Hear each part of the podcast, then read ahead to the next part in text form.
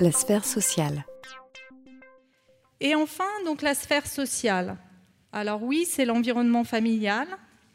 Alors l'environnement familial, je voulais juste vous en dire deux mots parce que euh, c'est pas toujours facile à gérer pour les enseignants, puis c'est pas toujours facile à gérer pour la famille.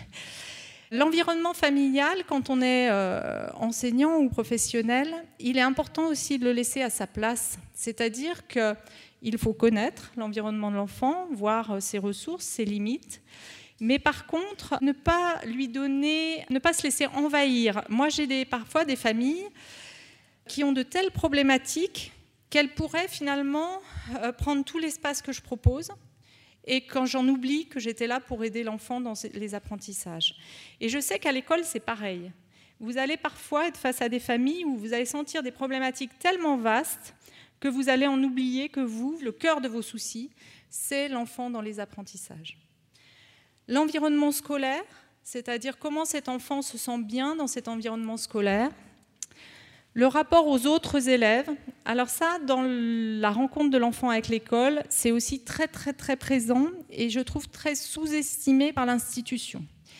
Les enfants qui se retrouvent en difficulté dans leur rapport aux autres élèves ne sont plus disponibles pour l'apprentissage.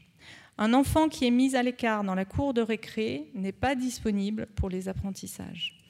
Un enfant qui est maltraité encore moins. Et donc, il est important que les à côté du temps de classe soient aussi des moments protégés pour que l'enfant se sente sécure. Et puis, dans la sphère sociale, il y a aussi le fait que l'environnement de l'enfant soit plus ou moins éloigné des codes de l'école.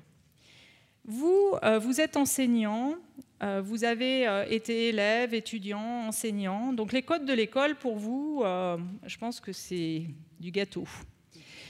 Les familles, les enfants que vous allez avoir à l'école, eux, ils n'ont pas votre parcours.